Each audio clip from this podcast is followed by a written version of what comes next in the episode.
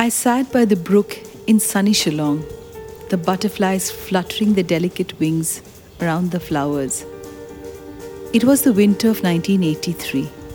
The air was repugnant with a sense of loss and longing for belonging to a state that didn't want me there.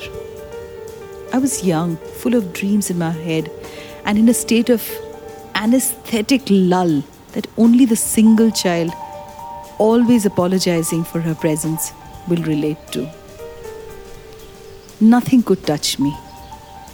In the thick sound of the army boots, guns on the shoulder, an officer showed me a little sapling that was breaking against the big rocks, the courage that sapling had.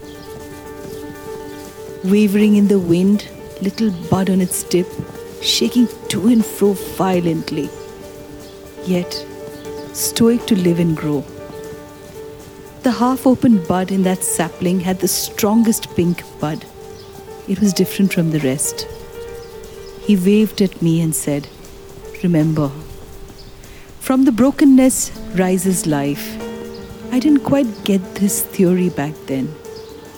But today, as I sit and watch my twisted one little toe from an autoimmune disorder that will remain twisted forever, I might toe, my fingers may stop moving someday, but my mind will race against the tide of time and place.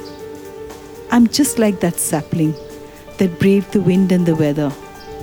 I promise I will remain stoic, calm in my storms, knowing all along beauty is more than the skin and the flesh that we bear forever.